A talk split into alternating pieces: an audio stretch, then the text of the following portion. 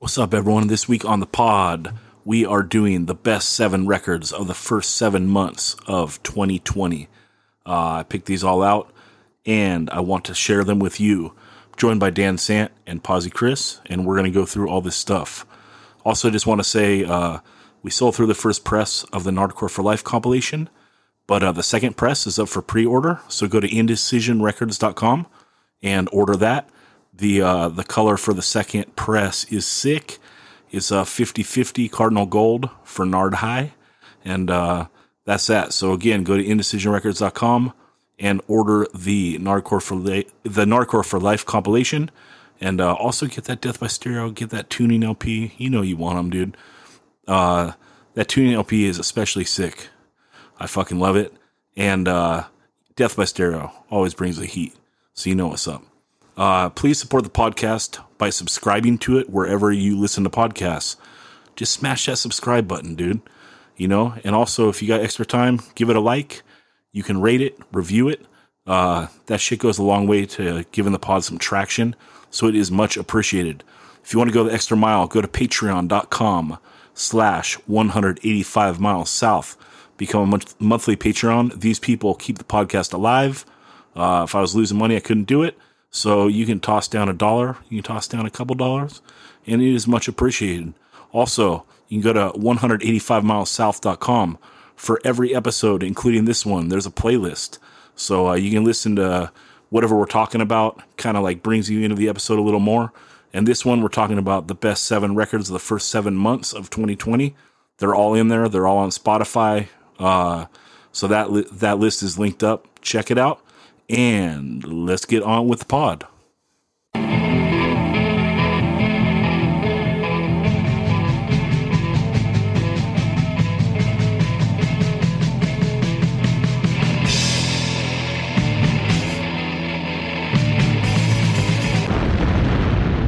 One hundred eighty-five miles south.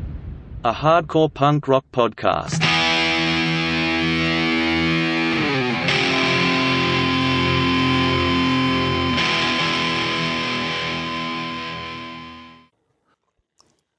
What's up, everyone? This week on the pod, we are talking about the best seven records of the first seven months of a terrible year, which is 2020. But these are the bright spots. This year has pretty much sucked for life, but for music, it's been pretty fucking good, you know? And I think uh, it's building anticipation to see all this shit live. Hopefully, we come out of it and figure shit out. Anyway, this week on the pod, you know him, you love him. Daniel Sant of Over My Dead Body. What's up, dude? How's it going? Also helping us out this week, we got Posy Chris from Champion and the new band Change. What's up, Chris? How's it going? Yeah. And uh we got to let's let's talk about Change just real quick. Um this podcast will come out on the 19th of August. Uh, we're recording it on the 13th. And uh, we just got to say, go pre-order the Change record. And uh, I know it's a it's a hard band to Google. Um, that's a, a true struggle. But uh, you can go to revhq.com and they have an exclusive press there. And uh, where else can people go, Chris, to order this record? Um, Death Wish has has uh, does all the distribution um, through Re- React Records. But uh, if you're on Instagram, check out Change Hardcore. Um, if you're on Twitter, check out Change NWHC, like Northwest Hardcore, and uh, you can get the links there. Yeah, dude. So everyone handle that because uh, it's going to be one of the best records of the final five months of 2020. And, uh, but you're up against Retaliate, dude. So you might be fucked. Is that Retaliate's coming in November or December. We'll see. Um, Retaliate is the best. you know, you know. Um. Dana, I just also want to like touch with you a little bit on uh like some bright spots of 2020. You've been you do like a virtual DJing every Friday. Uh, can you tell the people about that and where they can tune in? Oh yeah. Um, so my Instagram is at Southpaw Instagrammer. So like Southpaw Grammar, like the Morrissey record, but Insta is in there because it's Instagram and it's a very clever strange name. Um, but Um, so every Friday at 6 p.m., I do uh, different themed DJ sets, and uh, I do them for charity. So uh, tomorrow, which you won't be able to by the time you hear this, but doing one that's called England versus Scotland. So five bands from England, five bands from Scotland in a in a musical cup final. And then um, in the past, I've done you know all kinds of themes, but we've done we've since I've been doing it uh, myself and all the people who listen and donate, which has been so amazing. We've raised like I think over four grand since COVID started on uh, for different charities like SD Black Queer Housing, GLITS Inc., uh, Oakland Animal Services, uh, Homeless of Oakland. Um, I, I can't remember off the top of my head, but please tune in 6 p.m. on Friday. It's a good way to end your week and dance at home, and you know, uh, there's a little chat going in it, and you know, usually I'm being burned by everyone in there, so if you want to come in and razz me, like, feel free. Yeah, everyone's like, play more U2, dude. Come on. but uh, yeah, the other thing that I think is awesome is going on now is is have you seen the the stuff that the SOS booking is doing? Like it's every week, um, every weekend they're doing like live stuff of interviews, and they're going to be doing some uh, some live sets. So you can go to SOS Booking uh, on Instagram and and check out everything that they're putting on because that's super rad. And it's like, you know, this is a this year's weird. It's a lot of downtime, but like people are doing fucking interesting things, and uh, it's fun to stay on top of. So just wanted to get that out there. Um, let's dive right in. I chose seven records that I think are the best of the first seven months of 2020. And if you disagree, uh, blame Joe Rivas. No, just you can blame me because um, I chose these. Oh, go ahead. And if you do disagree, like write down some of the things that you think Yeah, know, yeah, people should check out because yeah, share these ideas. It's great. yeah. Send your lists, and uh, I just thought it was fun to cut up the year, and and I wanted to like talk a little bit of positivity because the year has been pretty rough on a lot of people, and uh, just nice to to dive into some stuff that I think is really awesome that came out in the first seven months of this year.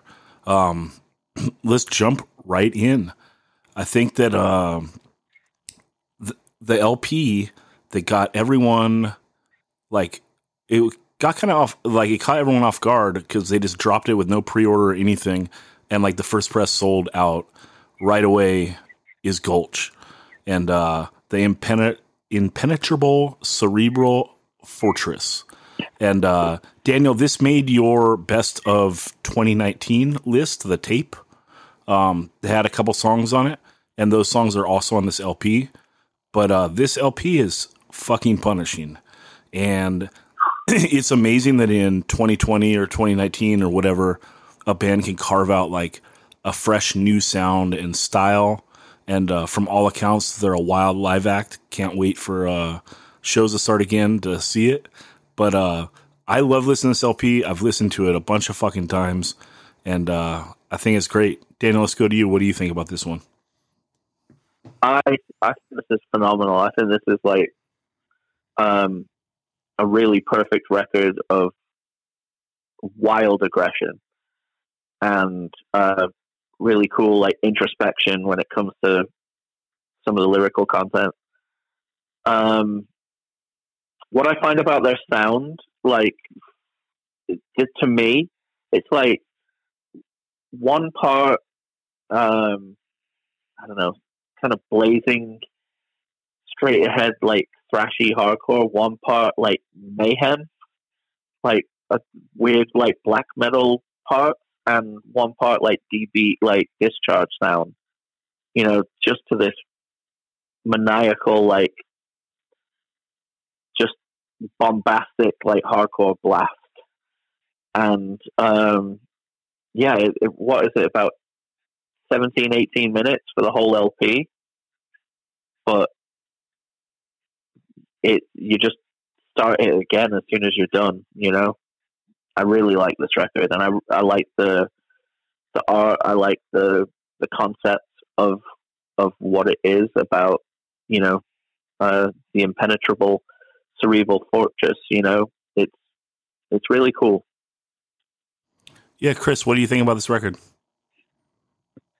Yeah, I think it's awesome. Uh, my my my first impression when I heard this band was um, like initial, like the first few seconds. I was like, okay, they're kind of going for that that gag thing that uh, that's kind of getting a lot of buzz. You know, kind of like the SSD inspired mid tempo kind of two step kids doing somersaults, that kind of vibe. But you listen, you know, it only takes you another twenty seconds or so for them to kind of show you like, no, we got we got a lot more influences we're gonna drop on you, you know.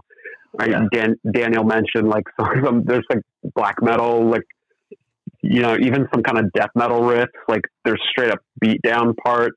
Uh, they really kind of run the gamut of of influences and and the result like sometimes having that that many influences can sound like super disjointed, but like they do it well and they make it their own. And really, I think what ties it to get together is just like the rawness and and you take these different kind of parts and influences and you bring it together and and the result is like the gnarliest music you can think of and it's it's awesome. Uh, on the LP specifically, like the last song, uh, "Sin in My Heart," even kind of adds an, another element. Like it's almost kind of reminds me of like "Modern Life Is War," kind of like a mid-tempo melody. Um, Like epic build up, kind of. hmm Yeah, like it almost sounds like Interpol even, um, it- which is crazy. And then like, you know, as opposed to like like the modern life is war vocals would come in and and Jeff's like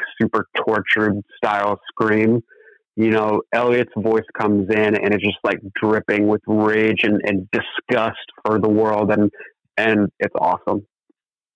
and it is kind of like the master opus of the record to um, end it with you know a, a song that's twice as long as every other you know the instrumentation on it and stuff Mhm. um, but my favorite song on it is the cries of pleasure heavenly pain that is like Yeah. fully like discharged out you know Yeah, but it starts like the full- drumming on that It starts so like full sick. black metal though, like the oh yeah like the black metal shit. It's like, oh shit, dude, we're gonna have to dig up Euronymous and fucking stab him again. You know, like shit's going down. Um, but yeah, then it goes like full wild style. I agree with like the last song on the record being like so epic.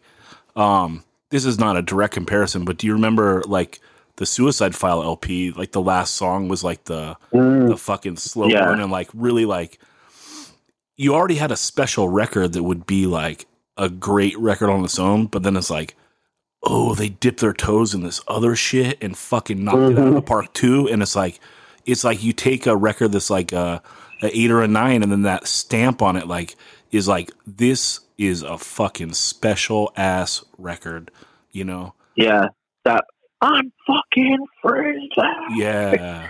Yeah. Yeah. And this is like that, dude. Like this that song, The Sin in My Heart, is so fucking good.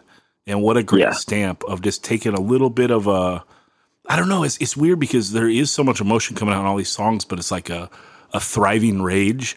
And they did such a great job with the recording, like keeping it raw enough, but then like it has it has enough power in it that when they hit like a mosh part, it's not like, ooh, that sounds kind of thin or or I don't hear something or whatever. Like, I don't know, man. They struck gold on this one. Uh, every single bit of hype, Absolutely. yeah, every single little bit of hype is like deserved. It's kind of like you know when American Nightmare like hit with like the LP, and it was just like, man, you might like it, you might not, but you cannot fucking deny that this is like something Yeah. special. You know? the produ- the production on it is fantastic i feel It sounds Like- amazing. he like you said there's thickness and you know it's rounded out really well but his vocals still sound like he's screaming in a shed in scandinavia do you know what i mean like on a blown out mic at some points you know it's like like just so like it's limiting like on the mixing board like crazy you know like it's way in the red and it it adds to it. Yeah, I think it what's cool though is like uh, some of the some of the styles that they're drawn from like the the production tends to be like a little bit more like like less present like more like sounds like it's in a cave. And Yeah. this this sounds like this is super present. Like there's like the vocals will rip right through you you know it doesn't sound like it's uh you know like there's a bunch of reverb on it and, and i think that's one thing that that really makes it stand out is like the vocals kind of you know and the guitars that just kind of reach into you and like tear you apart Yeah. And the artwork is so cool. Yeah, the art is awesome. yeah And and go ahead, Chris. Zach touched on this. Zach touched on this, but like they they are one of the best live bands you can see today. Like I saw them uh, at Gilman. Uh, Me. yeah, with with some good friends from the Bay, and uh, um, they played with Down to Nothing and Judge, who I mean, Down to Nothing is has been like one of the best live bands you could see for years and years and years, and and Judge is you know one of my favorite bands of all time, and like quite honestly, they opened the show and blew both of those bands like off the stage, which They- is they really not did. an easy feat. They really did. They and the singer uh, Elliot just yeah put the crowd in the palm of his hand type shit. Like just it was it was fucking rad and and um it it was awesome to see them. I've seen them a couple times and each time I'm struck by the uh just the the wildness of it all. you know, it, it's wild in the most perfect way. Yeah, Mike Judge should have stormed out there and, and taken his shirt off too and commanded the stage back. Said, This is my night, motherfucker. You know, but didn't happen. They're not a shirtless band, except for Porcell. Um, yeah, I, I love this record. I think uh, this this list is in no particular order, but got to talk about this one out the gate. Um, do, is there anything else you guys want to say on this, or should we move on? Uh, pick it up, listen to it on Spotify, and enjoy it. Yeah. Yeah, this came out on Closed Casket Activities, so you can uh, find it there or wherever, and you listen to it on Spotify. We'll put the link in the show notes, and it'll be in the playlist for the episode. Actually, we'll just put it in the playlist for the episode, so you can listen to it there if you haven't for whatever reason. Um, moving on, also, Northern California brought it strong in the first seven months of this year. Um, this is another standout record that a lot of people were super fucking fired up on. Again, great live band by all accounts. I'm talking about Drain from Santa Cruz, California. Uh, the LP is California Cursed, and it's Revelation Records putting out good hardcore, which uh, has got to make you happy to see. Daniel, what do you think about this record? This this record is a bit harder for me to get my head around because they they bounce around in the song within the song structure of each song, whereas uh, Gulch, I feel like it's a bit more seamless.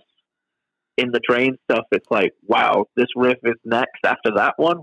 Whoa, my head's blown. You know, like I, I, um, I think you described it as what when this first came out, like this is YOLO hardcore. Like we're just doing whatever we want. We're playing every riff we want, you know. And it kind of has that, but it is a um a ripping, like blazing, uh, fast and hard record. Really cool breakdowns, um, great vocals. Um, I've seen them only once, unfortunately, but the live show was fucking awesome. Kids were unbelievably psyched. Um, I'm, I'm, I'm excited for this record, and the artwork is really cool too. Um, what do you think, Chris? I love it. I love this band. Uh, you know, I have kind of a funny comp for them uh, that just kind of struck me the other day. Uh, you know, on on your podcast with Dave Mandel, he talked a little bit about how Death by Stereo is kind of a band that created this this genre, like their own kind of sound that no one is able to duplicate because they haven't, like, they don't have the chops to do it. And I think Drain like they don't have the singing parts that Death by Stereo does, but like uh it doesn't and it doesn't sound like Death by Stereo, but I, I think it's comparable in that you have this, you know, it's it's hardcore, it's raging hardcore, it's kind of crossover influenced, it's got these super talented like Iron Maiden riffs that are just infused into it, and then you have like the really present like screamed vocals that are just are like you know sounds like he's bleeding from the throat or like gargling bleach Yeah. before he sings. And and in that way I, it kind of reminds me of of death by stereo minus the singing stuff.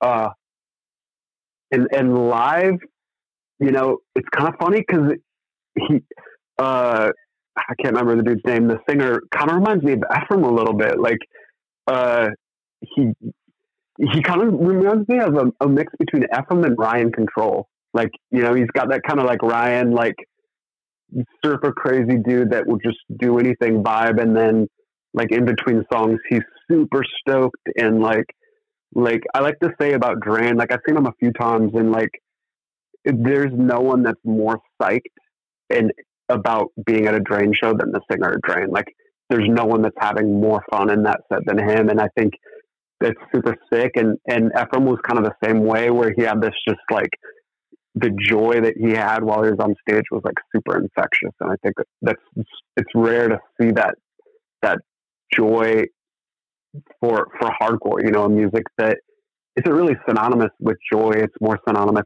with rage and like disgust. So I think it's it's just a cool vibe, and I I dig it. Yeah, I think that uh, infectious is like a good word to use.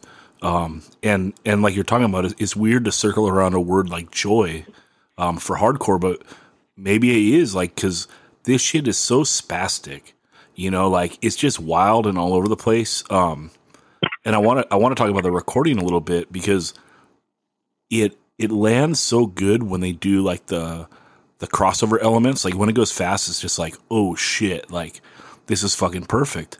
But it's crazy, like trying to wrap my head around what this sounds like. Because yeah, it's it's kind of crossover, but they they switch in and out of tempos like so spastically, which I think is Yeah. maybe what what like how you're getting that death by stereo rub.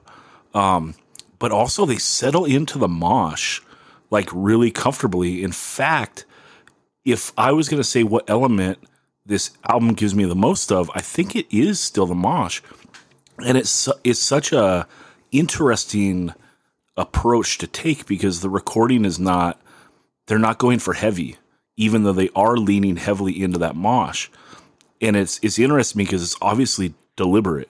You know, they went to Taylor, who is a fucking beast. You know, this band is a beast, so it's like a deliberate decision to sound like this, and it's what gives it like that cool, interesting sound. There's another record that I'm going to talk about this that does a similar thing coming up, but uh, I think that this Drain record, it, again, it sounds like nothing else, which is just fucking ridiculous when you think about the history of hardcore that someone can like carve out a niche um, this late, and that's what makes it so great. And then also just matched by the art and so forth is rad. Uh, the only knock I would give on the record is I could do without an intro. I just think get right into it, you know. But otherwise, fucking sick. Um, anything else on this record, guys, or go on? I love I love like intros and stuff like that that are designed to bring you to the concept of the record and what is trying to be put across, you know. Um, so I, I feel like that's the, as you would put it, the sizzle. Yeah, I mean, Sometimes, that, you know. that's cool. I mean, obviously people like it, you know, because it's it's a very prevalent thing. Um, and a couple of my favorite albums of all time. I mean, set it off. There's a fucking intro on there. You know what I mean? I, I wish there wasn't. You know that that would be like the one knock I'd have on that record. You know, I just wish it kicked off. You know, instead of listening to the the street for thirty seconds or whatever. We don't think. Yeah, and then there's also we don't take it, we just take it. Yeah, yeah. Which is there's, tight. There's there's also I'm from the neighborhood. Same thing, right? But could have done What's without the that too. next word to that? What? Vegetables. Yeah. Vegetables? Yeah. Anyway, um, yeah, super cool, rad, fucking record. Everyone get it. It's on Revelation. So you can get it there. Also, check out the playlist for this pod. Uh, And Kerrang magazine uh, ranked the singer as one of the top 10 hardcore frontmen going today. Uh, the UK metal mag, Kerrang. So that's, that's rad. it's pretty Mhm. awesome that they're getting like recognition like that. And to go off of what Chris said, like, yeah, th- there's a vibe at their shows that is just having the best time and and people like moshing hard, but like in the most friendly way, if you you know if that makes sense. Um, because it all comes from the vibe put out by the band, and that's awesome. Yeah, and you should be stoked on your band, right? And we talk about like, you know, him being infectious and wanting to like he's getting back what he's given out, you know? And Yeah. I, I just think it's fucking rad when people love their band. You know? I think it's it's it's always been a knock, like since I can remember, you know, people be like, Oh, you listen to your own band a lot? Like that's kind of cheesy. Or like there you'd get a knock on like when dudes are wearing their own band shirt. I fucking love Yeah. it. I think that like if you don't ride for your band, like first and foremost, then like why should I care about it? If you if you're not obviously like loving it and backing it, why should I care? You know, so I love when people rep their band, think it's the best band on earth. And uh, you know, that's one thing about hardcore that I love and also think that we could do a little more of is a lot of times people don't like take credit and be like, I'm the shit. Like we're fucking the best, you know? And and I like a little bit of that. That's one of the things I love about hip hop. You know, is like that bravado and people like saying like I put a lot of work into this and I'm fucking talented. I'm the shit. You know, I like that. You know, and so Yeah. I'd like to see a little bit more of that, like that confidence. Let me get this. Let me get this straight. The singer of Retaliate likes when people think their bands are the best. you know, you know. Um, Respect. So yeah, Drain California Curse Revelation Records. You already got it probably, but if you don't, check it out.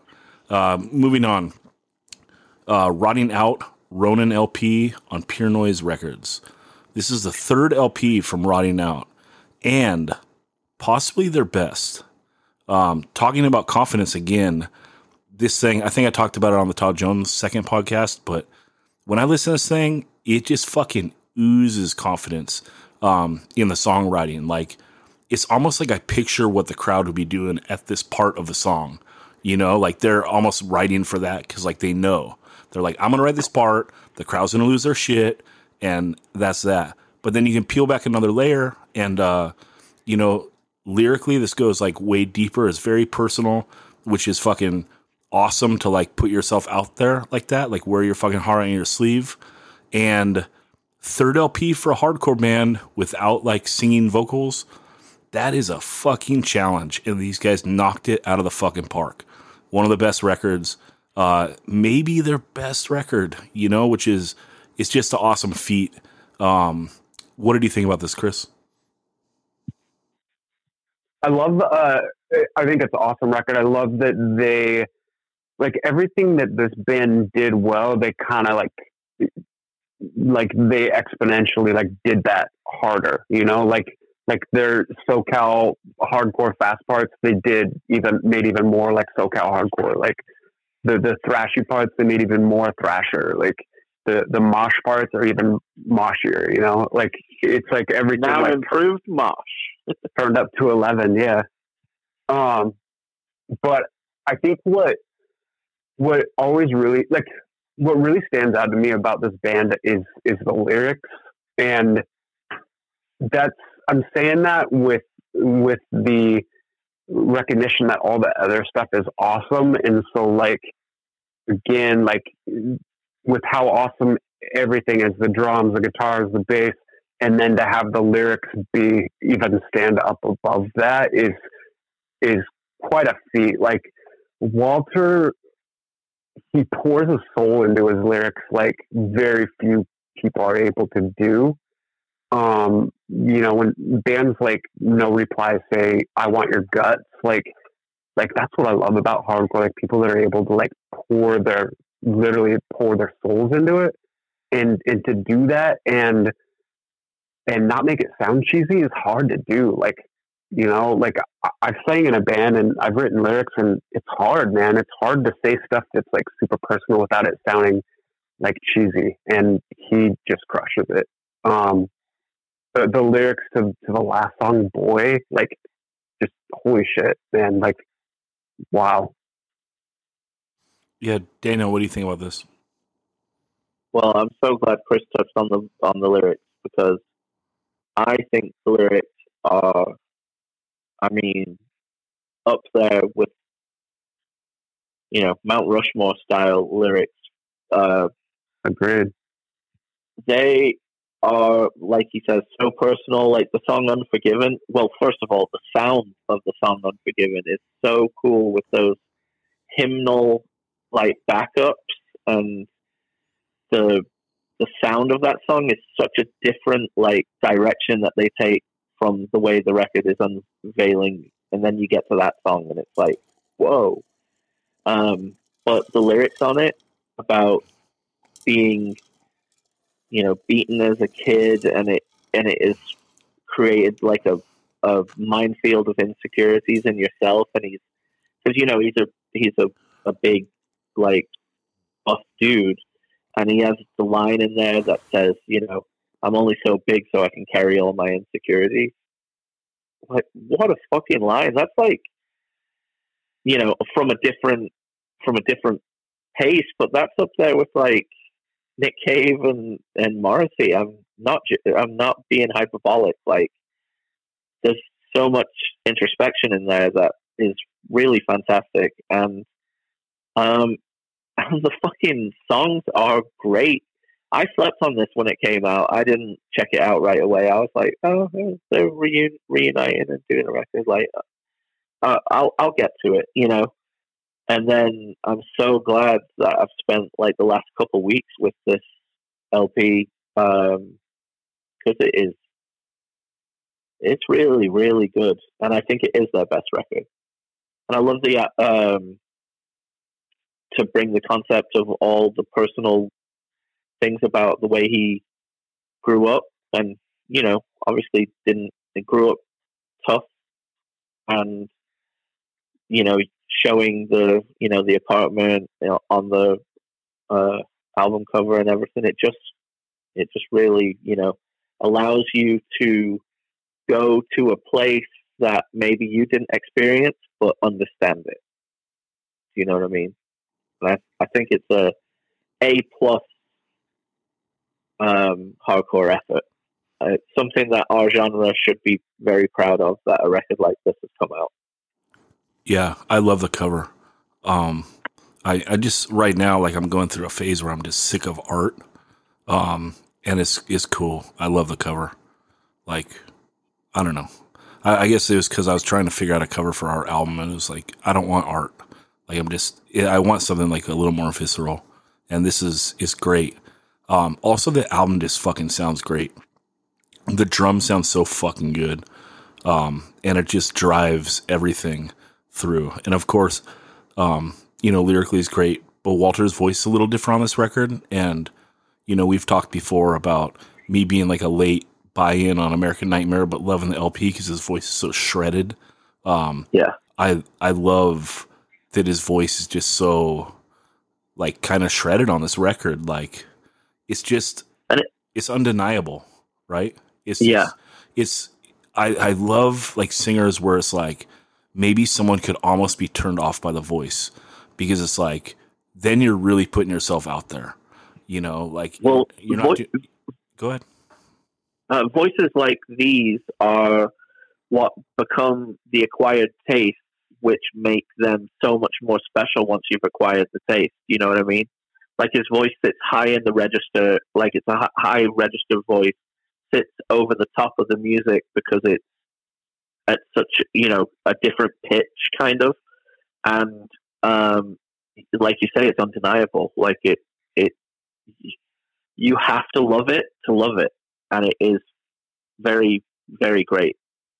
He also does some some like he makes some kind of interesting choices that make it sound real cool too like there's some singy parts and they're a little bit higher you know, like hi- higher notes than like a lot of like hardcore people would try to sing, just because like the higher you get, like the more likely it is to get away from you.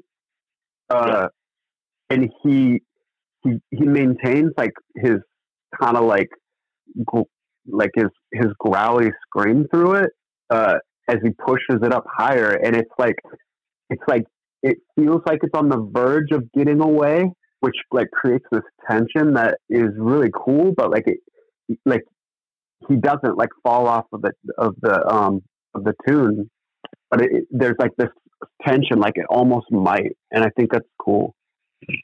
Yeah, you you can't accuse him in any aspect of playing it safe. You know, like I think that's that's one of the reasons why this record is is so great is just because you know they're an established band now. Um, they could just put out a record and be fine. You know, and in a normal year, just like continue the cycle of of touring or whatever, playing shows. But they fucking went for it with this record, you know, and and not to say it for the millionth time, but like they knocked it out of the fucking park, you know, and without playing it safe, taking stabs, taking risks, and just fucking doing it. The um, it's also a little similar um to Drain in the way that there's some like heavy mosh shit on this record, but the recording is not like heavy. So it, it's cool. It's like this this sound that's uh evolving right now of bands that are like doing big mosh parts, but not like leaning into drop tuning and like really distorted guitar stuff. Like it's like it's like a rhythmic thing. Um and it, it almost makes it like you know, like dancing is like kind of we you know, you go back you talk about it like kind of tribal in a way, you know? And like kind of taking out like the metallicness but still hitting the big breakdowns like it makes it like just more rhythmic. Like you're settling into like the tempo change instead of like that it's a big chunky part. Um, and I think it's a rad approach, and I think that Drain and Rotting Out both do it really well. What's great about that, and and you know, that you frame that is perfect because it's almost like a return to, um, I don't know, change, stick with all those kind of things, where the mosh, you know, it's not anti beatdown. You know, there's still elements of the way that the beatdown like mosh parts are framed, but it is like you say, it is um, kind of the synthesis of old hardcore and, and new hardcore, and, and a new path is being forged by touching on on both elements. Yeah, You know what I mean? totally. I think that's a that's a great way to put it. Um, And and the thing I I, I I just want to mention about this record is it seems like there are records where you see a band is progressing and they're they're newer and they're okay. We're going to just you know get together eight songs and we've got our LP ready or we've got ten songs. We'll put it out. And then there are bands that sit, plot, and formulate what this artistic offering is going to be. And this record is definitely, it was thought about very, very hard at the beginning of writing the songs and also um, editing and coming back to it. it. You can just tell it is like, the band is like, this has to be everything that we can possibly give, and it and we have to craft it in such a perfect way. And Chris touched on the last song, but that song, "Boy," I mean, the guts and the honesty to talk about being uh, molested as a child and um, the poetic nature that it comes out is just, I mean, I, I think it is amazing and it's a really, really great, um, really great contribution to uh, bearing your soul and just lyrically, like, thank you to them for like sharing and thank you to Walter for sharing, you know, like something so, um, for lack of a better term, heavy, and getting it off his chest, and hopefully it's helping him heal. Yeah, it's the apex of like what you can do within like this artistic space, right? Like, Yeah. he just fucking did it. You know, uh, he was able to go there and and did it justice. You know, put it out there. Um, absolutely amazing. This record rips. Um, it is rotting out. The LP is called Ronin. It was on Pure Noise Records, and uh, you can check it out in the playlist for this episode, or you can get it wherever you buy music. Um, Chris, anything else on this before we move on? Awesome. Hell yeah. Okay. Um, let's go to a band that's unapologetic about the mosh and is not shying away from being metallic or beat downy or whatever. Uh, it's Sunami, and it's Sunami doing the. Uh, so they they did some they did a new seven inch. Uh, I think it's Sunami self titled, and then they have their demo that they put out before. They put them both on an LP, which is everything I want because I don't want a fucking seven inch. I'm sick of the format now, and uh, I don't want a demo. I want an LP, dude. I want a big piece of music in front of me. So I love this band. I love that they put it all on the format I want, and it's like every song they got so far, fucking awesome on Creator-Destructor Records. Um, and this band is they're bringing it, dude. You know, I love like the the impetus of this genre. You know, I was I was riding four and eleven bulldoze in the '90s, and like this is where the music has evolved to that like lane of hardcore.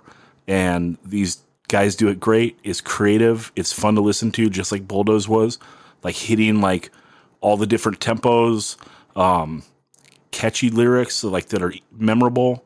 You know, like I think that like the the lineage is there. These guys do justice to the style, keeping it catchy in the music and in the singing, and uh, just knocking this fucking genre out of the park. Um, let's go to Daniel. What do you think about this? Um, congratulations to them. They just signed with Triple B for the for what's coming in the future. So sick. I can't wait to hear that recording and just what they do there with that. Yeah, and the new recordings of, of the of the songs uh, that are on the 12 inch, they sound so good. Like they sound really great. Um, it's funny that you know you brought up Bulldoze because this is like really embracing beatdown, um, almost to the point where it's you can see that there's a nod and a wink. Um, what's really cool about it is that Bulldoze was, you know, 100% serious, and um, Sunami's tongue is firmly in the cheek, whereas, but the lyrics are still fucking great and make you want to sing along like crazy. Um, I think Joseph's voice is fucking sick. Like it, it uh, goes really well with the the whole sound of the band, and I love that. You know, it's so anti-police, anti-snitching, calling out people for being pathetic and lame, and it's just it's fucking rad. It's everything that if you want to get hype and go fucking nuts at a hardcore show, well, this is the band for you. Like this is custom made to be amazing, and they played one show, Yeah, which has gone worldwide.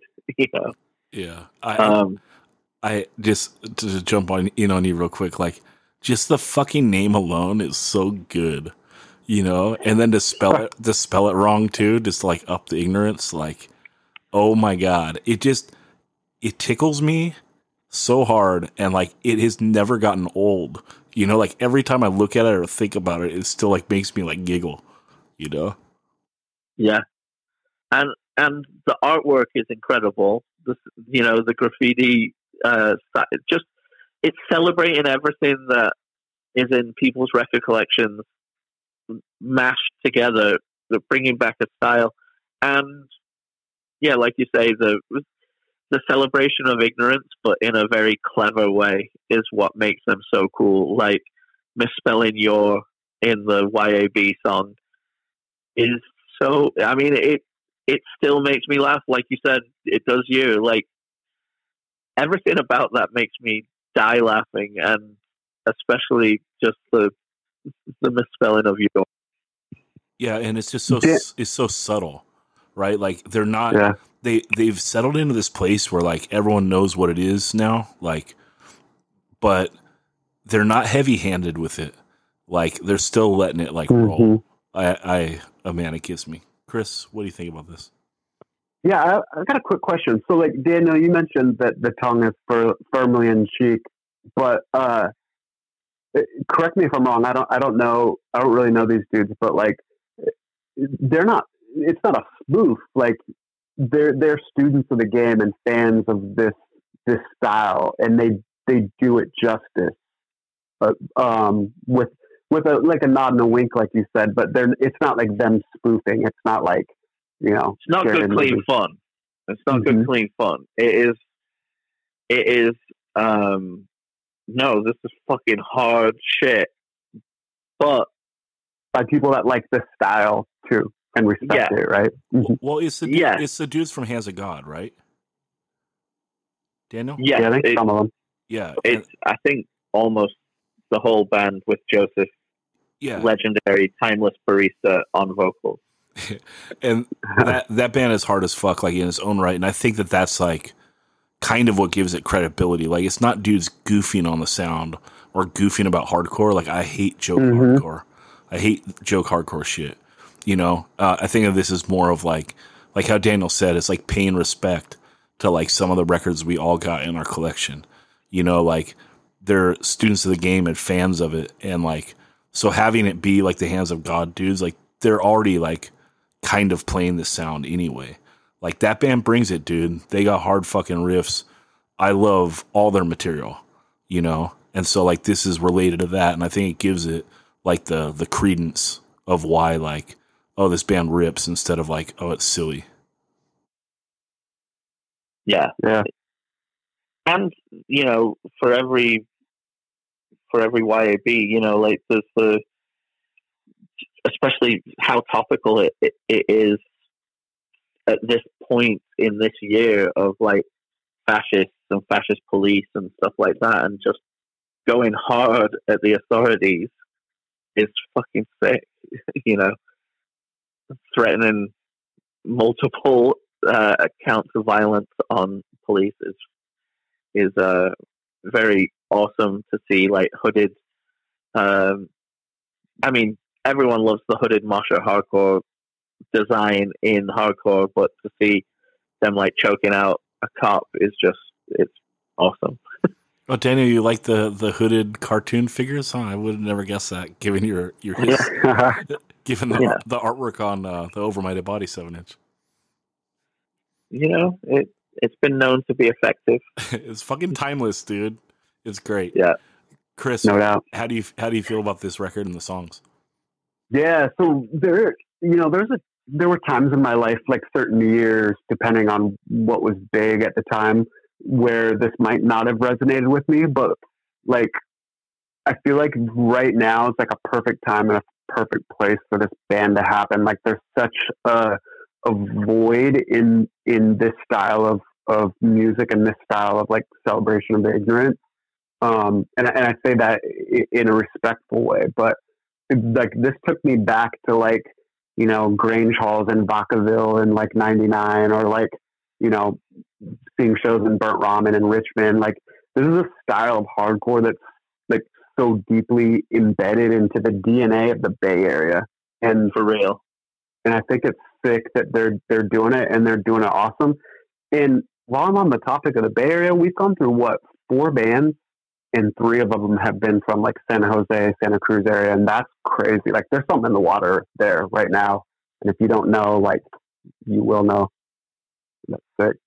But yeah, to me, this just you know it, it brings me back like vivid memories of like three quarter sleeve shirts with like brass knuckles on them and like Castro mosh hats and like you know kids doing the I don't know if you guys got this down in SoCal as much, but like the California bear claw was like the patented NorCal like like it's kind of like a reverse windmill thing, and uh, it's it's cool, man. Like it, this this band is like perfectly ignorant. Like for anyone from like my generation, like you know, if you love seeing like the Hoods or Low Life or Sworn Vengeance in the Bay or like like in North Philly seeing like Clubber Lang or Dysphoria, like this band's for you. Um, and it's cool. I think you know, Zach, you touched on this, but they do it with such a creativity too that that is really fun. Like some of my favorite parts are like like the guest vocal parts that almost like walk on uh, Joseph's vocals. Like they almost it almost makes it feel like it's fallen apart for a second, like it's a live show and someone jumps up on the grab stage and yeah. grabs a mic and just starts yelling something into it, you know? And it's cool. It kind of reminds me of like hard skin a little bit in that way, where it's just like there's like chaos, you know? And I think it's tight. I think hard skin is such a right on like comparison because we were saying it's not making fun of things, it's celebrating things, and that's what hard skin does. You know, like for Oi, it's like let's write these perfect Oi songs, but have a little, you know, fun with it at the same time.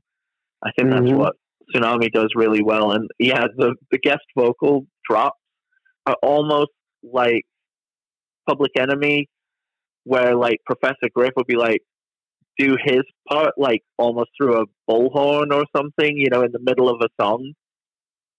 That's how some of the guest vox come across on this. Like they just kicked in the door of the studio and just started singing their part, and then mm-hmm. you know pieced out like immediately.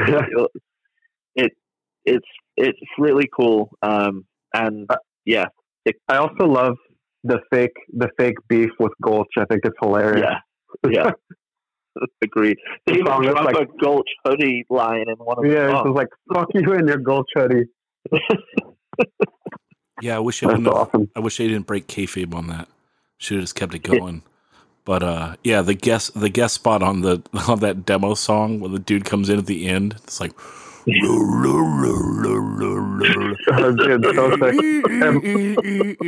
like I can't even do it, dude. It's like it reminds me of that Trapped Under Ice song that the dude from Stout sings on. Yeah, that guy's got a you know voice. Yeah, yeah. Like the dude from Stout has a sick voice, but this this guy's just like going for fucking ridiculous. You know, like the oh, most Cookie Monster of like to actually sound like Cookie Monster instead of like what people think like Cookie Monster vocals are. It's like no, this actually sounds like Cookie Monster. yeah, it's not Chris Barnes, dude. It's actually the Cookie Monster.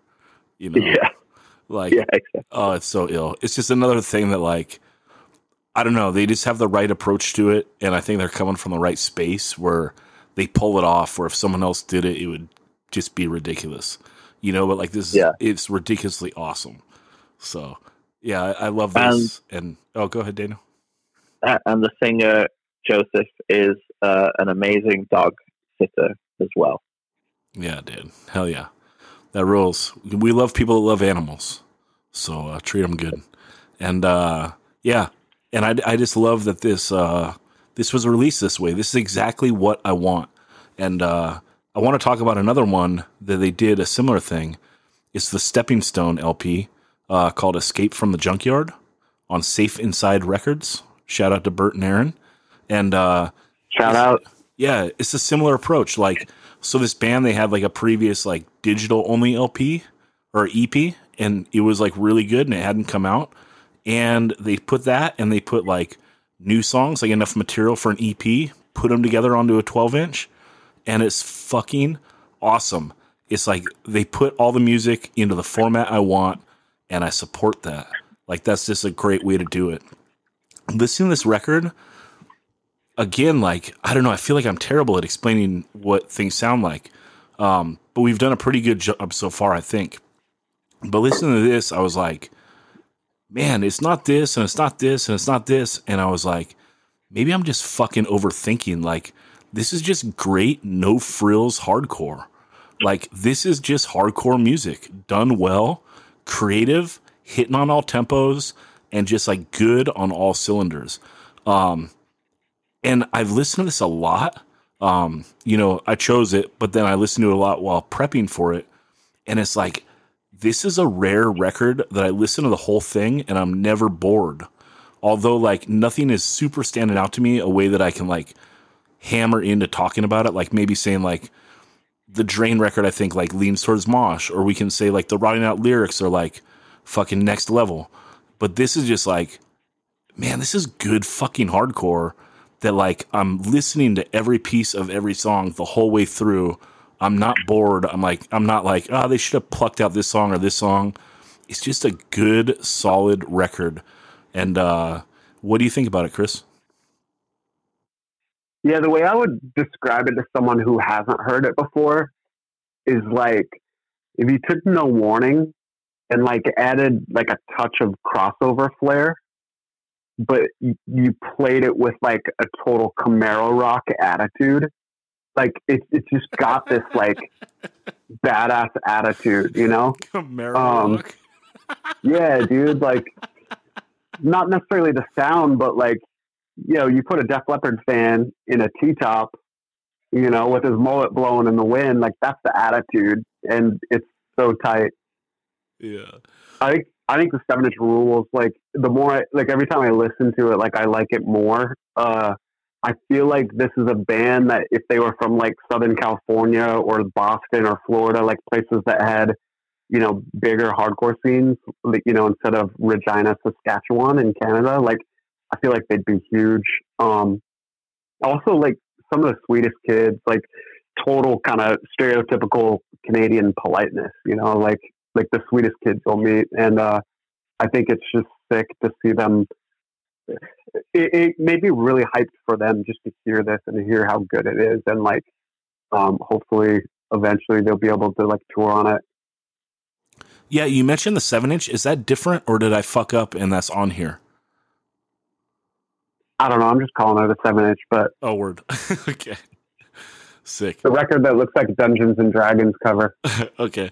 And uh, we should say this album cover is something else. Everyone needs to Google it. Stepping Stone Escape from the Junkyard LP. It's it is something. Daniel, what do you think about this? I um I think there definitely is a crossover vibe with this band. Like um you know, going off of some of the bands du jour that do it so well. Um this is not like as going for the solo type uh stuff as much, but it is uh that crossover sound and production on the on the vocals is definitely there. Um, but I fucking I loved it. Like at, at first, it didn't grab me, and I stuck with it a bit more because I knew we were going to talk about it. And then I ended up like really, really listening to it a lot in the build up to this, especially the intro is so interesting because it's almost like a an homage to like Enter the Sandman, uh, Metallica, but done done in a very different and muted hardcore way. Like listen to it again and then think Enter Sandman and be like, oh, maybe he's right, or or listen to it and go, Daniel, you don't know what the fuck you're talking about. Well, well, the cover does give you that feeling of like that semi truck like barreling down on you, right? Yeah, the the whole, the great thing about the LP artwork is it looks like a 1980s horror fantasy movie. Yeah. you know, like uh, gives you like Maximum Overdrive meets The Howling or something. Oh, you know, it's Oh yeah. super crazy. Um, and then you know, like uh, all good bands, including uh, your buddies, they have the chromed out logo. You know. Um, Yeah, uh, let me try. To, I- I- let me just try to describe the album cover for the people. So anyway, everyone Google it. Um, but it's it's like a giant wolf like coming through a cityscape, and then what did he say, Daniel? Like chromed out lettering up top. Yeah. like kind of kind of a, type of tagging and like chromed out, and then fucking there's like two grim reapers on the bottom, like on each side of like a car. I don't know, dude. It's like it's it's crazy. Someone had fun creating this. Yeah. Yeah. Yeah. and if that's on a T-shirt, I want it. Yeah. Hell yeah. Yeah, and the color scheme like is all so- over print. Yeah, it has to be like almost on a tie dye shirt because like the background colors too of like the purple into the pink, back into the purple, and then the reapers at the bottom. Like, it's fucking beautiful, dude. Like, I want to frame it. You know? Yeah, it's sick. And the one that uh, Chris was talking about with the the demon with the wings and uh, yeah. un- Unreal Form, Mhm. that one is wild artwork too. Um, Yeah. Yeah, I was so I, I said the one that looks like Dungeons and Dragons, which is actually kind of both of them, but uh, uh, but yeah, Escape from the Junkyard is the one I'm talking about, uh, the newer one, and yeah, it, it, we're on the same page. It rips. yeah, Yeah, the demon with the And- wings and- is the one I was talking about. That also like those songs appear on this Yeah. record, um, but it Yeah. only came out like digitally and as a cassette tape. So Mhm. uh, it's it's rad to get it documented on an LP. This is the greatest Yeah. fucking idea. You know, like I, I there was like it was kind of a thing in the '90s. Like you know, Floorpunch did like their demo, and then they did a seven inch, and then they put them both out on an LP. Like that's fucking awesome. Twin Killing. Yeah, yeah, and then Ten Yard Fight, it was the same thing, but I think it only came out as CD. Like they put out the seven inch and the and the demo together on CD. Um, Yeah, they like extend the seven inch to make it a CD and add all those extra tracks. I think. right, right, yeah. It's like I just I love the idea, especially here, like getting guys- down to the twelve inch format. You guys see the art for Soul Division too, which it looks like just is just a single, but that's pretty awesome too. It's like a BMX, like a dirt bike with a skull behind it, and the skull has like a like snowboarding goggles, and there's like lightning behind that. It's pretty awesome too. Is is it from the same band? Yeah, it looks like a single that came out in 2019. Uh, I don't see it on their Soul discogs. Division. I don't see it on their discogs. They got to update their own discogs, man. What the fuck? It was Spotify exclusive. Oh shit. Spotify exclusive. So anyway, everyone check that out. Um, anything else on this before we move on? It's No, great but that I- they're on such a great label. Hell yeah. Yeah. Yeah, Safe Inside Records, Bert and Aaron doing it, putting out nothing but good shit. And uh you can buy all the Safe Inside Records stuff through Death Wish or go to uh safeinsiderecords.com and uh yeah, check it out. They're doing good shit. Yeah, They're- check this Go ahead. I would say ch- check this out. Like uh, the other records that we've talked about so far, I feel like are probably records that like 99% of the scene has has heard. But like, yeah, I bet there's a lot of people that are listening right now that uh, haven't heard of this band from Saskatchewan, and and they're every bit as good as as any of the ones we talked about. So definitely check it out. Yeah, check it out, and it'll be in the uh, playlist for the episode as well. Um, moving on. Uh, this is a record. It came out earlier in the year, and uh, I didn't see that uh, much hype about it, but I think it's fucking awesome. Uh, the band is called The Fight. It's the Endless Noise LP on Triple B, and this fucking band, dude. If I was, if I could be like 17, 18 again, and like you know drinking tall cans in the parking lot with my friends this is like the number one band i want to slam to. Like the drum beats they hit on this like they're the dude is like obviously good but it's just like these igno beats where it's just like made for circle pitting you know? And like these songs are just so infectious and good and catchy. I fucking love it. Um what do you think about it daniel? Yeah, I think what I love about this is it's coming at hardcore from a viewpoint that I very much like, which is uh, the punk, like celebrating the punk in hardcore. And this band is doing it perfect. Like they are referencing, um, basically, this band is like a if you mixed kind of negative approach and Infest with UK 82 and, and like doomy, crusty uh, UK punk. Like, I think that's just a good, all of those ingredients in a blender. This band sounds like what the smoothie that comes out the other end is. Um, I feel how um, the art and the the intro at the beginning and everything just sums up that political punk and hardcore raw aggression and infest like and actually saying something and uh, conceptualizing your band to to put that forward is really great and I think the record is awesome.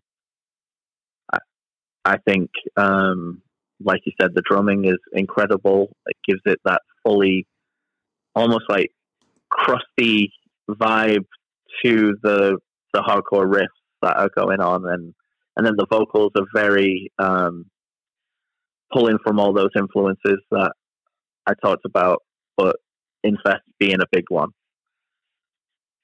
What do you think, Chris?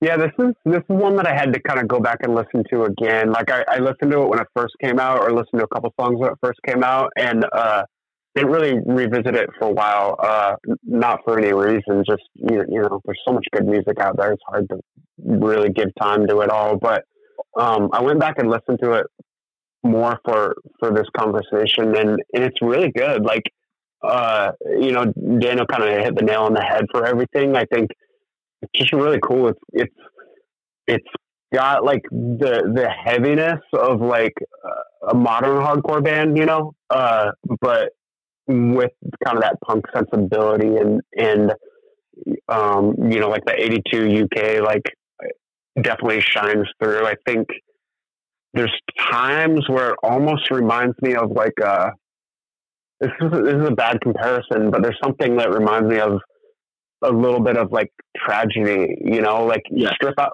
strip out all the melody uh or a lot of the melodies, it, it, but it, there's kind of a vibe and an attitude that reminds me a little bit of them. Um, my only complaint on this is is I don't I don't I, I think it's probably a, a, conscious decision for style, but I don't really like how the vocals are mixed. Like I think the dude has a really cool voice and and has that edge that that you that I look for in this style of music, but it feels like it's a you know we talked about Gulch and Drain like those are two vocals styles like where the mix. Is like super present in the mix.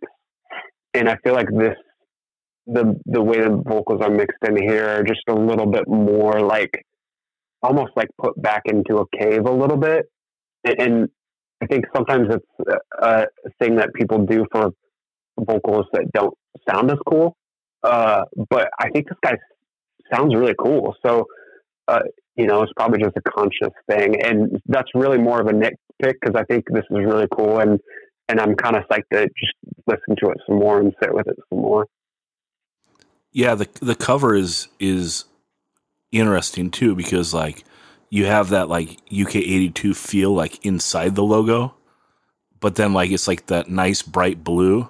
So it's like it, it makes you feel different things like depending on where you look at the cover you know mm. it's I don't know. It's cool. Like, it's like cool, it's got that darkness, that darkness and the vibrance. Yeah, the blue. Yeah, yeah. It's a good, good call. And I think that like the well, the band exudes that as well.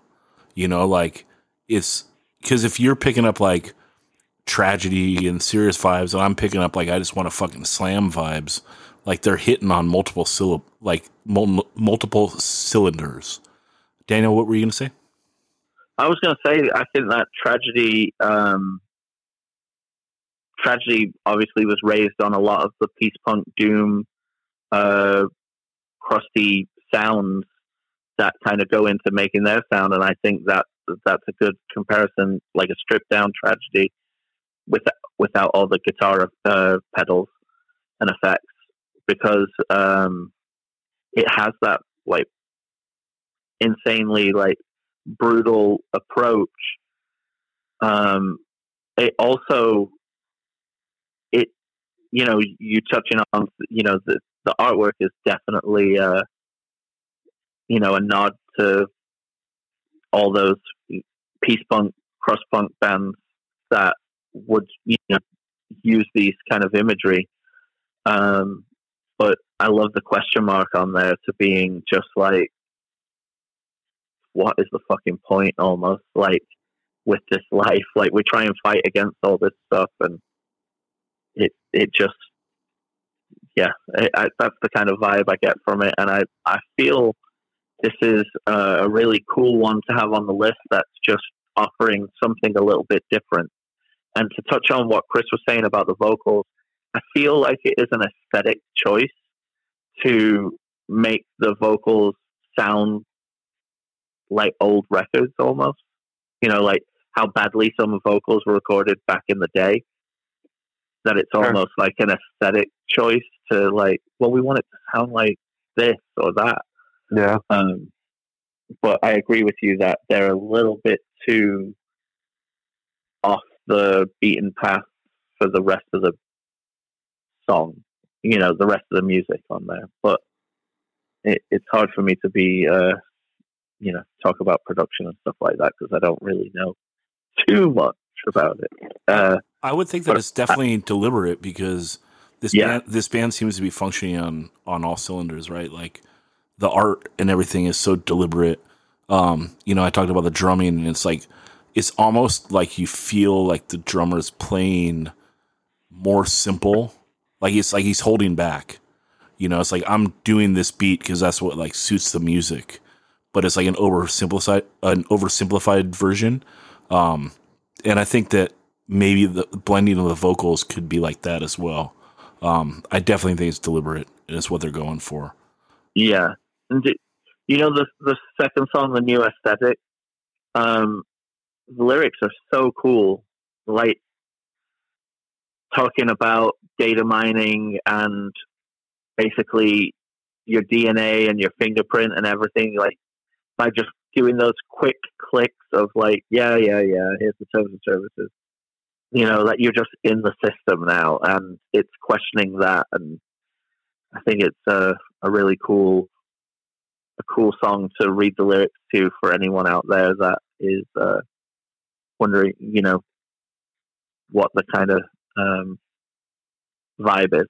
I, th- I think it's uh, there's a lot of clever lyrics on this, but I think that one is is really interesting because it's commenting on things that are actively still unfolding uh, in front of us day by day. Yeah, well, while the band might be a stitch back to in like an older sound, the lyrics are still present and relevant. You know, Yeah. this this fucking record rips. I love it. That's why it's on the list. Um, but yeah, anything else on this before we move on to the final of the uh, the Super Seven of the best seven records, the first seven months of 2020, the longest title ever. Um, all right, let's just move on. The last one I got on the list is the Mind Force, uh, 12 inch EP, Swinging Swords, Chopping Lords, Triple B Records. This is one of the the greatest bands of the last five years. The Excalibur LP is fucking so good. You know, it's so good that Greg called it one of the best albums of 2019 when it came out in 2018. You know, it's like it just it just holds with you. It's guys again like coming up with like kind of a fresh sound. Um, you know, this late in the hardcore game and you know, not being like super derivative, new sound, like but also not being like so outside the box that it's not like hardcore. I love it. It reminds me so much of like Iron Age in the way that like they're like dipping into metal and you're like this sounds so familiar. Like it just sounds familiar, but you can't like put your finger on what it is. You know? Like they're they're pulling like these influences that sound so familiar to you but like doing such a new take on it. And so like to me it sounds almost like an Iron Age on steroids if like they only listen to the Death catalog because they're doing a lot of like the like the Chuck notes and like the way that he would play. That's where like a lot of like the the dark lead stuff reminds me back of is like the prime Death records. Um, so yeah, the combination of those two bands and it just it gets me in the right spot. I love it. I love 12 inches. I love the idea of like, fuck it, we only got four songs, put out a 12 inch. I think it's fucking ill. And obviously it's like gone well for them. And it's just like, you know, when you put out like an LP a couple years ago, there's a pressure on bands to do another LP. Oh, it's two years. It's due for an LP, or it's three years. Time for another LP. And I think that like that stuff gets so formulaic, and we got to remember like this is fucking hardcore. Like choose your own path. Whatever makes you happy and satisfies you, like as an artist, that's what matters the most. Um, and so if you got four fucking bangers, put them out. You know, you don't have to like toss six throwaway songs on there to make an LP. Like that's bullshit butt rock shit. Thankfully, thankfully they don't. I know, I know. That's why I that- love it. Yeah, I love it. agreed. Because agreed. because remember, like you know, maybe before you found this style of music and you listen to other styles of music, like when I was a child, I loved like bands like Motley Crue and shit. And you you know you'd hear the single on MTV or on the radio or whatever, and you're like, "Fuck, this rules." I want to get the CD, and you can't like preview the shit before, so you get a CD of certain styles of bands, and it's like, oh, there's a few good songs, and there's a bunch of fucking trash, and it's because they're they're in that like they're in that lane where it's like we got to put out a record every few years. So write a few hits, they'll be the singles, and everything else can be trash.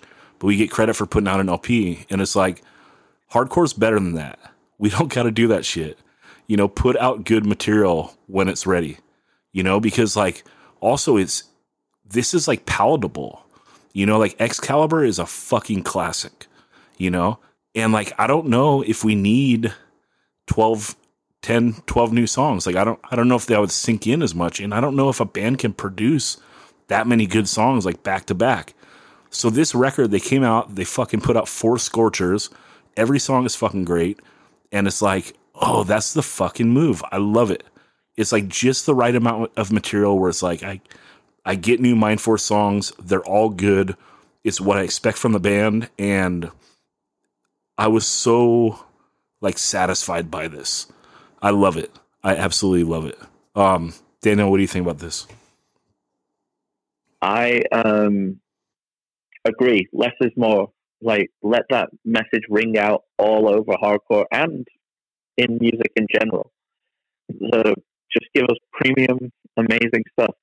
I think this is great because it's four songs.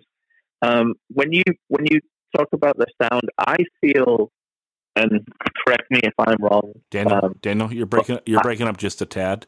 Um, Oh. I'm gonna I'm gonna shoot off. Is that better? that is better. is that So, better? Yep, way better. Okay. better. Go ahead. um, I feel like um, this band has a very modern take on what a leeway would sound like. Uh, Definitely. um, the way that the vocals sit in that almost reverbed um, position, just floating over the music almost. Um, and it have a, a, a specific sound to the way that the vocal wants to come across. Um, and I think it, it sounds really good. Uh, I love the almost Wu Tang reference of swinging swords, chopping lords, very uh, liquid swords ish. Um, and yeah, I, I really, I really like it. And like you say, it- four songs that are all bangers, like, and uh, the sound and the production is fantastic. It's a really, really great EP, and uh, everyone should pick it up.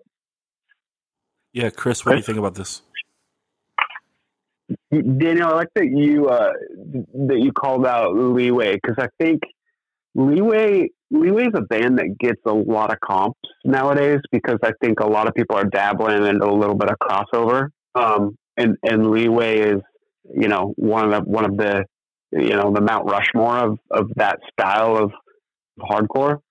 Um, but I think Mindforce more than you know ninety nine percent of the bands that get to Leeway it, it's they're worthy of it, and not necessarily because they sound like a band that's just trying to rip off Leeway, but they just do it with an attitude and and a and a vibe that that rings true to that that style, and and I, I think it's really cool. Um, you know, when I first heard Excalibur, uh, I didn't really like it the first time I heard it. Like I, I was like, oh, this is cool, but uh. I checked it out again, checked it out again. It took me a couple times to to really kind of realize the genius of it, and and it's kind of funny you were saying, uh, you know, the best record of 2019 that came out in 2018 because that's kind of how it was for me. Like I never really got into this band until like the next year, uh, and uh, it's like Excalibur was such an awesome, awesome LP. Like it's probably one of my favorite LPs of the last you know five years or so. Um, and, I think you guys have said everything really there is to say about you know this follow up. It, it's a worthy follow up. Like the songs are great. It's short and sweet. Uh, it's got all the the stuff in in the Mind Force formula that that just makes them really cool. From you know the riffs to the leads to the way his vocals fit. Um, it's really cool. I hope I get to see him someday. Yeah, I the- saw him at. at oh, sorry. no, ahead, I Pat. just want to say like the the guitarist does like lots of like noodly stuff, but it's like so tasteful and like for someone to like toss in like noodly shit and then have it not come off douchey is like so Mhm. fucking rad. Like this stuff is like Well, I just feel like it's crafted like almost down to like the second. You know, like, yeah, and this is another this is another band like you were saying that doesn't rely on heaviness to bring the mosh, which is cool.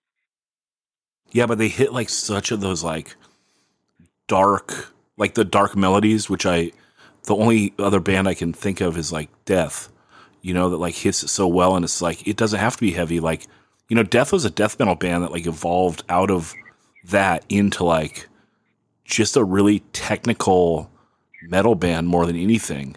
Um, and hit on, you know, the most amazing like dark melodies in the guitar work um, and that's I think what this harkens to. Um, so it doesn't it doesn't need to be heavy. It it just gives you like that that feeling of like I don't know. It's like I I hate to like come up with everything being like apocalyptic or like the world's ending, but it's like I don't know. That's how I feel. Like especially the first song, like you know, it's like almost Mhm. like the fucking air raid sirens. Like oh, that's a wrap. You know. So might as well. Well, this the times we live in right now.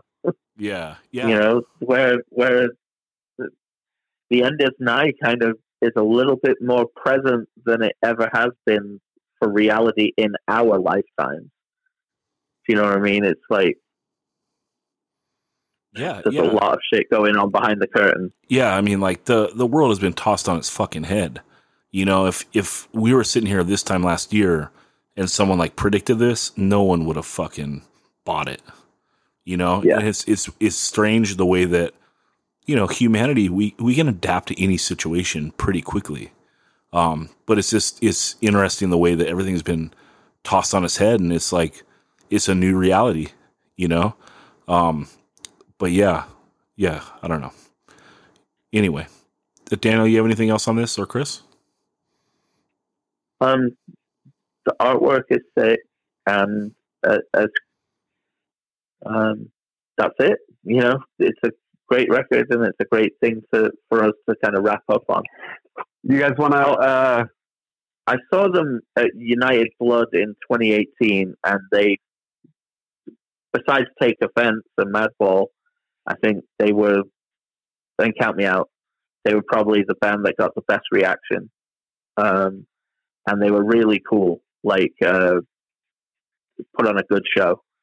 That's the only time I've seen them, but I really liked it. Yeah, they were they were on another podcast talking. Um, I think it was Axe Grind, but I can't remember. Um, and they've done a bunch of bands before this, but then this one hit, and it does remind me of of Dead Heat, like ironically, because they did a split split together. But the Dead Heat dudes were in like a bunch of bands before they did Dead Heat, and it hit. And I just think like it's just fucking well deserved. You know, it's like dudes aren't popping up out of nowhere and like hitting. You know, it's like they're Yeah. they're making Earned. music. They're guys that are always like, let's do a band, you know, and like do it, and then it's like, oh, let's do something else, you know, and like I don't know, it just seemed like they were veterans that have like done other bands that weren't as successful, but probably had a lot of merit. Maybe they like didn't get- sure. maybe they didn't get the look, maybe you know the band wasn't as well plotted out or formulated as this is or whatever. I mean, that's how Dead Heat was. They were in a bunch of fucking different bands and like um you know, maybe like the songs weren't the best or whatever, but you could tell like, oh, there's something to that band. Like there's something there. Like they're gonna figure it out, and then one day it clicks, and it's like, holy fuck, we have this like monster on our hands, you know. And I think both those bands are examples of it that are like, you know, two of the best bands going right now, Dead Heat and Mind Force. And it, And it- they two of the bands with the best names around too. yeah, for sure. Both sure. those band names are so cool. for sure. And it's sick that they like did that split together, you know? So Yeah. Um Before before we move off on Mind Force, you guys want to talk on Pillars of Ivory? yeah, go Have you ahead. heard that? Yes, yes, you shared it. You shared it. So go ahead. I think I think it's just tight. It's like uh, I don't really know who all is involved in it, but it's uh, Air Knuckles from Death Threat and the singer of Mind Force doing like almost kind of like a, a modern day like this era's Cold World, you know, like a, a hip hop hardcore influence thing. I think it's cool. It's uh, it's it's a little different. Like I really like Aaron's vocals on it. Like he does uh it's almost kind of like a more of a burn style uh like like his his cadence is almost more like Chaka from Burn uh and I think it's just cool Yeah, so cool. Just I- like dudes being creative, you know? I'm not familiar with it, and uh, I will get familiar with it. All right. it's Let- tight it's cool let's move to uh Chris, you wanted to talk on some other records. And I should just say that like again, these were the seven 12 inches that I chose. Uh not fucking with seven inch format or demos or uh digital stuff. And especially not ten inches. de- yeah, especially not fucking with ten inches. Stay tuned for that podcast about the worst format ever. Coming to you soon. You know, our our tribute to the worst format format ever, the ten inch. Um, but uh, yeah. So, Chris, you wanted to bring up some other releases that uh either were twelve inches or otherwise.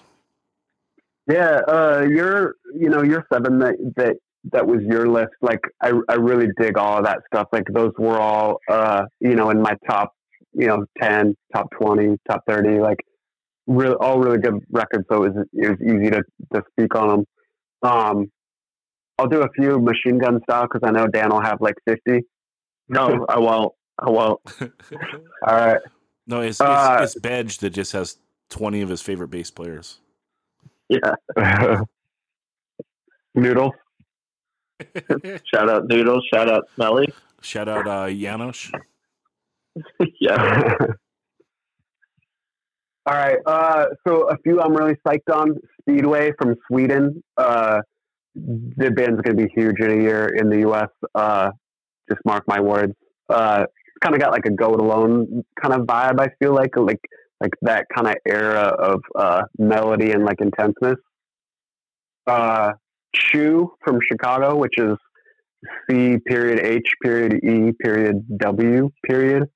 Uh, band on Iron Lung, Their music I don't even know how to ex- explain it because it's kind of crazy. Like it's just like fast blazing punk hardcore, but they do a lot of weird like uh, like noisy stuff over. But like what really makes it out is the vocalist. Like she's got like this.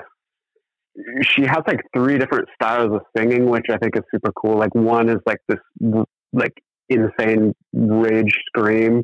One's like almost kind of like a sassy like uh riot girl kind of thing and then the other is like almost like the sing songy thing where she she sings like these actual notes and and you just got to listen to it to check it out it's it's killer uh the code orange record like i've never been a huge code orange fan like i respect what they do they're always awesome live but like I've never really been able to get into their records. This new one, I love it. Like, especially like some of the ones where they get into more like, uh, like Nine Inch Nails kind of inspired stuff. I think it's tight. Um, Chubby and the Gang. This record I've been listening to nonstop. It's probably one of my two or three favorite records of the year. It's members of uh, Violent Reaction, I believe, UK band. Uh, it's a rock and roll vibe, but it's like a like a skinhead party rock and roll Yeah. vibe, and it's, It's it's super sick. sick. It's really sick. album cover is sick. It's so cool. Um, it's a really, really awesome record, and uh, definitely, definitely worth grabbing if you haven't got it already. Keep going, Uh, Chris. Sorry, I just wanted to cut No. down your choice there. Yeah, I'll try to do a rapid fire, but like if you want to jump in on these, please, please do. Uh, I think that look, well, just real quick on that, Chris, you shared that, and that was fucking awesome for people that like want like the super rock and shit. Like maybe you liked uh, the first Hellacopters record, or you like the Dwarves, or fucking you know Zeke, just like the the rock and rock and shit of like that genre. Like I don't know, maybe like playing a bar vibes, but getting raging. You know, you're spilling a little bit. Of your- yeah.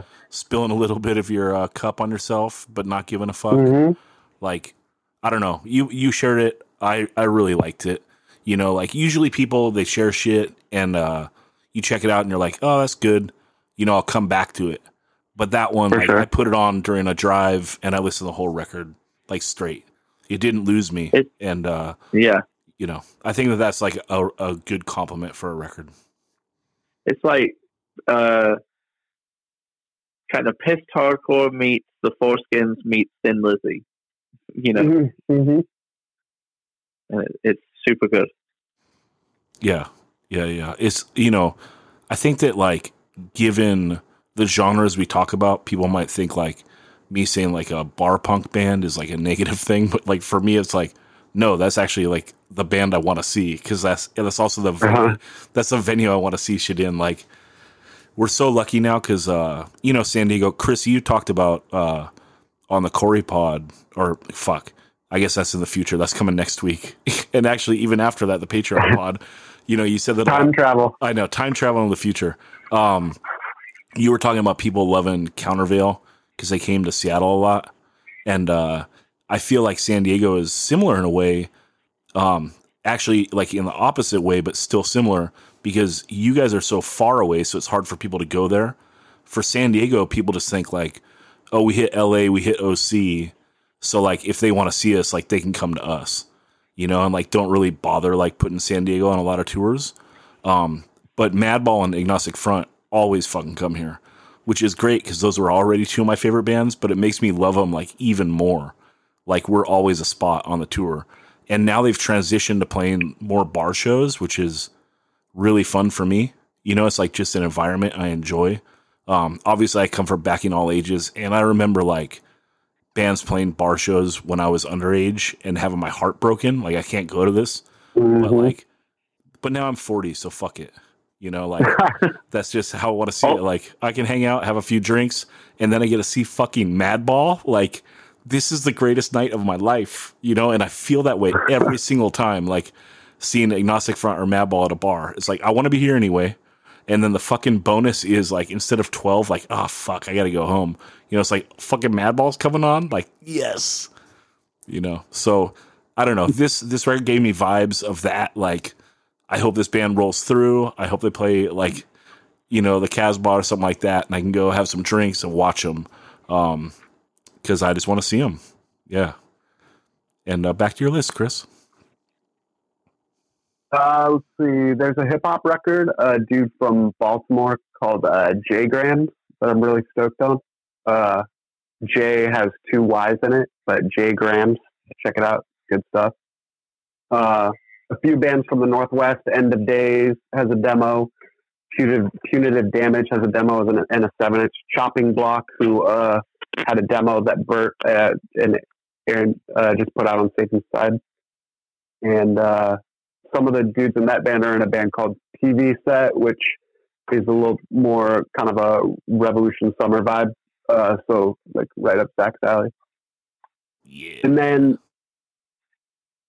hostile culture. Let's talk about it. Fuck yeah. Hostile culture. This is a band uh, that I actually heard about through. Kind of funny enough, I, I heard about it through Extra Grind, uh, and I was like, it really kind of caught me by surprise. I was like, "Whoa, this is cool!" And I I dug into it, and I was like, "Wait a minute, I know like one of the dudes in this band." Uh, it was just kind of one of those weird things where like you find out about someone you know's band, not from them, and and you, you're hyped on it, and you're like, "Yo, are you in this band?" Uh, I think it's cool. I think it's awesome. I it's I would describe it as like that that sweet spot that's maybe just like a step below the ignorance of uh Sunami. Like it's it's in your face, it's unabashed, like beat down. Not beat down, but like like Touch dive hardcore. yeah, ass It's- beater hardcore. It's beat down, dude. Come on. It's All good. right, it's beat down. Uh, I really one of my favorite things about it though is the the singer's voice is just so he has just like such a cool attack. Like I don't think he sang in bands before, but like he really attacks the words and and uh, it's dope. The the first song you you listen like 15 seconds in and it just grabbed me because there's a line that's like uh, soft motherfuckers weren't born to be H O S G I L E into the pit. And I was like, when I hit that part, I was like, yep. Yeah. So Sold. good. So good. I mean, Well, the- they're The doing thing, good, just just real quick, Daniel. They're doing like the Sunami style, like and also knocking it out of the park. And like, I do worry about like, like we've talked on, about tragedy on this episode, and like when tragedy came out, it was like, this is the greatest fucking band on earth. But also like, Mhm. but also you're like, all the bands that try to fucking cop this style afterwards is going to be the worst band on earth. You know, like, Yeah. like it's going to be so bad, you know? And like, I do worry about that in like with Sunami, like getting a lot of steam, you know, especially with like the Triple B shit. Like the bands that come out and try to emulate this, it's going to be fucking terrible because they're not going to have like Yeah. that nuance, Uh, you know? But well, Yeah. they're going to believe they're going to believe their yeah. toughness, and it's that's Mhm. what's going to be lost on it. Because what makes this so special is this is a fucking. These are hard lyrics that could be off-putting to some people if you didn't have that extra little bit of knowledge that um, I don't. I mean, I've heard this from you, Chris, and that the the singer is queer and is like speaking on it in these lyrics, and it makes it so fucking sick. It's like, don't try it, you know. Mhm. Yeah, Uh, for sure. I, I, it's a powerful statement um, because if that level wasn't attached to it, it would somewhat be like a. If this is your only output, like, but the fact that it's coming from a place of, no, I, I'm fucking hostile because of so much of treatment, and let me just tell you, like you think you can bully certain people, well, it ain't it ain't fucking happening here. Yeah, that's ill. Uh, that, that takes it to like the next level. But I do think Yeah. the song, the songs stand on their own too. Um, Yeah, that just that just makes it like even more special and rad, you know. But it's it's not like I don't know. It's not. Oh, it's not what sells it, but it, it's Right. the thing that makes me read the lyrics and understand that they're coming from a deeper place than it just being like, "Yo, motherfucker, you've been talking shit." We- Those kind of lyrics, we don't need to hear those anymore, really, without some kind of creative spin on it. Whereas this is harkening back to the records that only came on CDs in 1998, and the lyrics are all like that, but they're actually pointed with a purpose, and that's what makes it so rad and hard to kind of uh, touch on the tangible nature of it. Whereas if it was just rehash of stuff from 1998 again, I might not pay attention. But as Chris says, the H O S T I L E part is worth the price of admission alone. Yeah, so sick, dude. Everyone's got. And you don't have to you don't have to wait long for it either. Like they come right out of the gates with it. Yeah. Quick. yeah, the band's sick, dude. I, that was one I was. I, I don't know, Chris. You got good chase, dude. Everything you share with me, I'm fucking stoked on it. Well, I, Oh, I yeah. have to say that Chris, Modern Mike in San Diego, and uh, Zach, you three are the people that are keeping me at least aware of things a lot more because, you know, unless I'm at shows and checking bands out, um, some of this stuff coming across my my purview is not going to happen as much without your guys' input, like actually nudging me in that direction. I really appreciate it. Yeah, dude. Well, that's hardcore, right? We gotta like, you gotta tell each other what's happening. It's hard to keep up with everything. You know, I, Yeah, I, I need all the help I can get. So, Chris, we have anything else on the list? Yeah, I have two more that I want to spend a little bit more time on. Uh, two of my favorite releases of the year are not even really releases. Uh, they're they're singles or, or teasers for for upcoming releases. But uh, one step closer is maybe my favorite band right now. Uh, they just they do like that turning point vibe thing, and they they they do it so well, and they do it with a with their own flavor. And that EP that came out last year, I, I loved it. Uh, they dropped a single this year um, and a turning point cover actually, and it's so good. Like there was straight up literally a at least a month where I was listening to this literally every day. I would listen to this song, and I'm just like, I need more. I need more. Uh, it's it's an awesome song. It's everything that I loved about this band, but they add like a little bit of a new twist where there's there's a sing like actual singing part. Uh, and I don't know if it's like one of the other members of the band or a guest vocalist, but it, it's really cool. Um, have, have you guys heard the song "Lead to Gray"?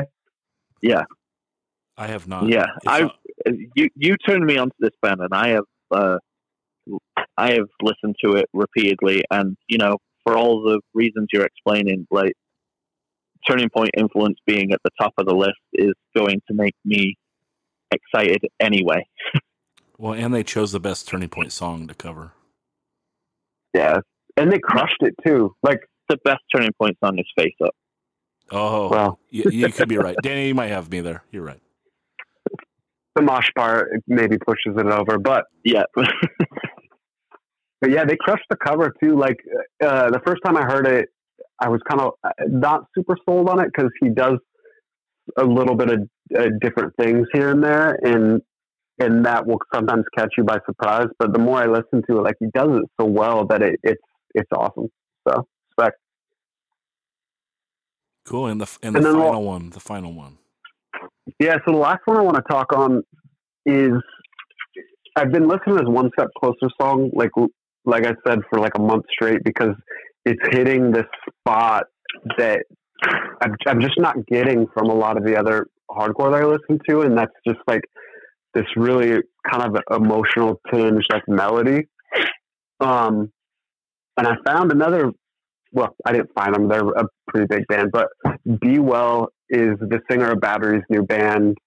Dalbec from from Bane is in it. It's got uh, I think a, a couple people from like Darkest Hour and uh, and Fairweather, so they're like a, a total like super group band. But uh, they dropped a single a couple couple months back. I listened to it. I love. Let me back up. I loved Battery. Like there was a point in my life where Battery was probably my favorite band for like three months, three years straight. Uh, after Until the End came out, um, I I loved like I always loved McTernan's lyrics and his kind of like take on things. Um, very comparable to to Sweet Sweet Lance from uh, Faded Gray. He just kind of like approaches things with a real earnest style and, and isn't afraid to kind of sing about things that are a little bit outside of the box. So that's why I always loved Battery.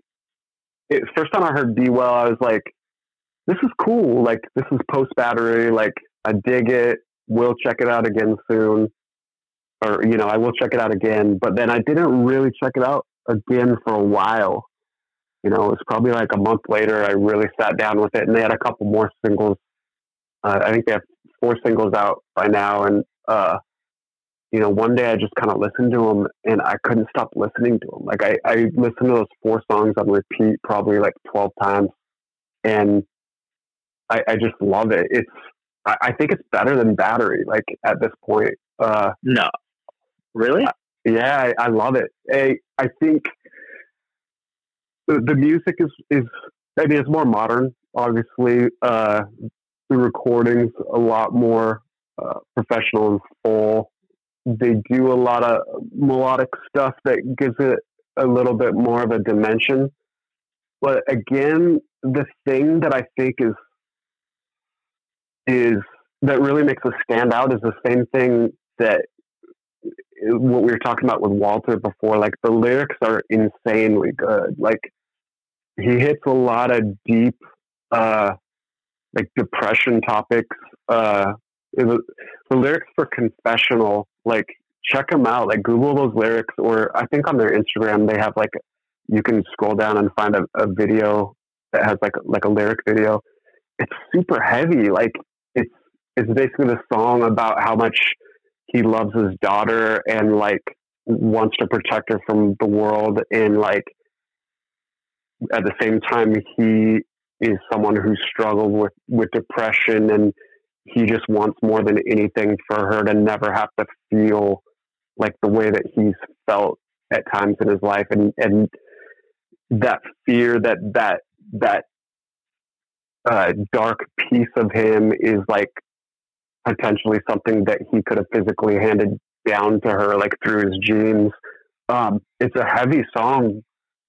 And and it's just awesome. Like and and the thing that like that punctuates the lyrics for me is like he actually sings some parts on it like uh it- and so it gives it a little bit of a different of a layer than battery but he still has that thing from battery where like he'll hit certain syllables with such like emotion dripping from the words where it almost sounds like that phrase is like the most important thing that he'll ever like sing. And I think that's what really grabs me about it.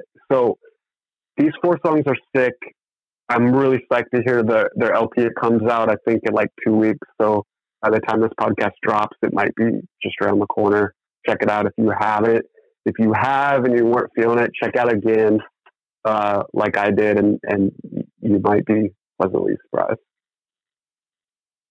Daniel, do you have anything on Be Well? Um, I did the same thing Chris did. I, I checked out originally and was just kind of like, "Oh, okay, cool," and I haven't done the the circle back. So Chris is a very smart person, so I will do the due diligence and go back and check it out again. Um, and then everyone should check out Chris's band Change. If you you know we're talking on emotionally driven hardcore, that that's some flag bearer shit too. Yeah, everyone's got to order that Yeah. change record. Don't sleep on it. That is uh, the main takeaway from this podcast is order the change record. You can go to they got it at Death Wish and at Rev. Yep. Yeah, Rev has like a like, exclusive cover or a exclusive color. It did like 200 on, on gold. Yeah, so you can go to revhq.com, you can go to deathwishinc.com and uh, handle business. Get that change record. Uh, you're better off going to one of those websites than trying to, to Google change. Um, th- they're as hard to Google as the band The Fight. You know that that one's hard to find too. So uh, all this stuff you can check it out in the uh, playlist for the episode, and I hope you enjoy it. And uh, do you guys have anything else before we wrap up? No, it's just great to um, discuss because you know we all love discussing the past. It's great to discuss the present slash future. Yeah, there's gonna be so much good shit this year coming out too. I know uh, Dead Heat's working on it. Retaliate. Yeah, you know, yeah, that Yeah. that change I'm hyped coming. on that. But uh, Retaliate's coming in probably November. We got the test presses. Super stoked on it. It's my favorite record we've done, and uh, yeah, on the best label. on the best label, Indecision Records. Yeah, and if we don't sell through the first press, I'm quitting the podcast. So that's what's happening. So we gotta we gotta Well, if the nar- if the nardcore comp blows out like so fast, so will retaliate. Yeah, hopefully. Um, a lot of bands on the Nardcore Comp. We uh, that was a, that was a great accomplishment to blow through the first press, and and the second press yeah, is cool. congratulations. Yeah, thank you. Um, that was a labor of love. It takes so long to put a project like that together, and I think we did a good job. And yeah, first press is gone, second press is up. You can go to indecisionrecords.com, order the second press of the Nardcore comp, and it's sick. It's 50 50 vinyl, cardinal and gold for uh, Nard High. And uh, I graduated on independent study, so I kind of graduated from there. But, uh, you know, You put in your time. I you put, put I put my time. I went a good like, two and a half years before I stopped going. Um, but yeah, so uh, check that shit out. And uh, yeah, thanks so much for uh, listening to this podcast. I hope you guys enjoyed it, and thank you, Daniel and Chris, for helping me out. Um, and No that's it. problem. Thanks for having us. Yeah, man. Thank you. Thank you.